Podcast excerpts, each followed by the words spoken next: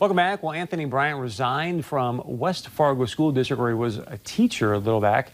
He also served 22 years in the North Dakota Army National Guard. He was deployed twice to Iraq and Kosovo. And he retired as a captain in 2015. He recently put up a YouTube video as to why he quit being a teacher.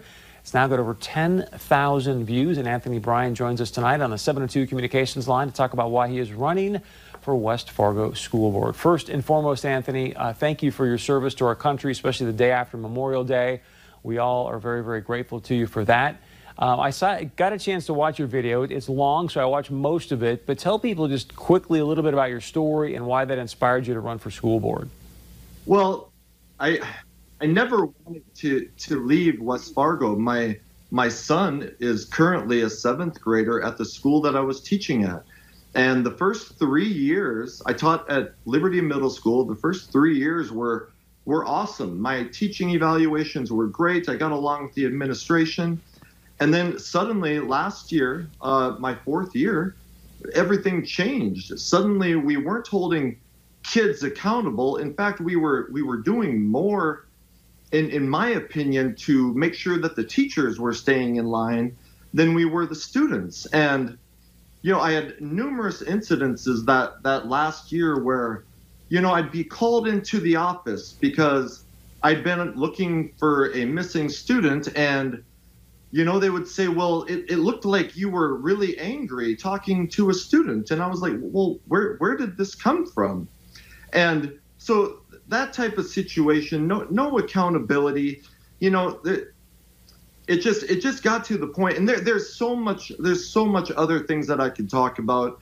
Um, like you said the youtube video was long but it was just a really uncomfortable working environment that last year. And, and i thought you know i teach because i love it. I love the kids and, and i wanted to be there. But if you've ever worked at a job where you felt like you were walking on pins and needles and it was very stressful that's how it was. So in the end i, I decided i had to resign so I'm assuming that's your impetus to going, okay, look, if I can't, you know, impact kids' lives as being a teacher, I'm going to run for school board and maybe try to change this thing from the inside out. Talk about what your goals are as you run for this position.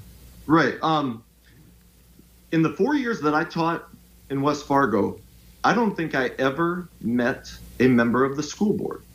Um, you know, people would come and, and give, you know, like uh, during the beginning of the school year, a, school board member would come and talk to the teachers, or at the end of the year.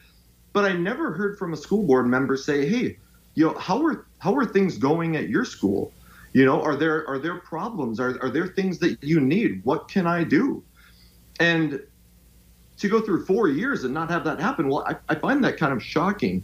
And you know, some of the instances that that led to my resignation, um, some things that I don't know if I feel comfortable having my son at the school that I was at because there was there was a lot of it seemed to me hiding things and making sure that it didn't come out in the public and not so, talking to parents. So that, that that's a big allegation if you're saying your it son's is. there. And you, so so give us some specifics. Give us one or two specifics sure. what you're talking about. Sure. Um, there was a day towards the end of the school year where I was gone for training.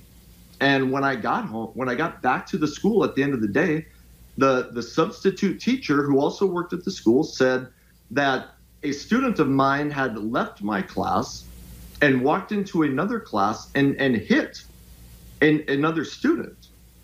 And she told me about this. Well, this was at the end of the year, and I had already had so many, you know, instances where, you know, we had discipline that was reversed by the administration and and it was so uncomfortable. So I said, you know what? I'm just going to email the administration, tell them what happened, and say that there's there needs to be a consequence.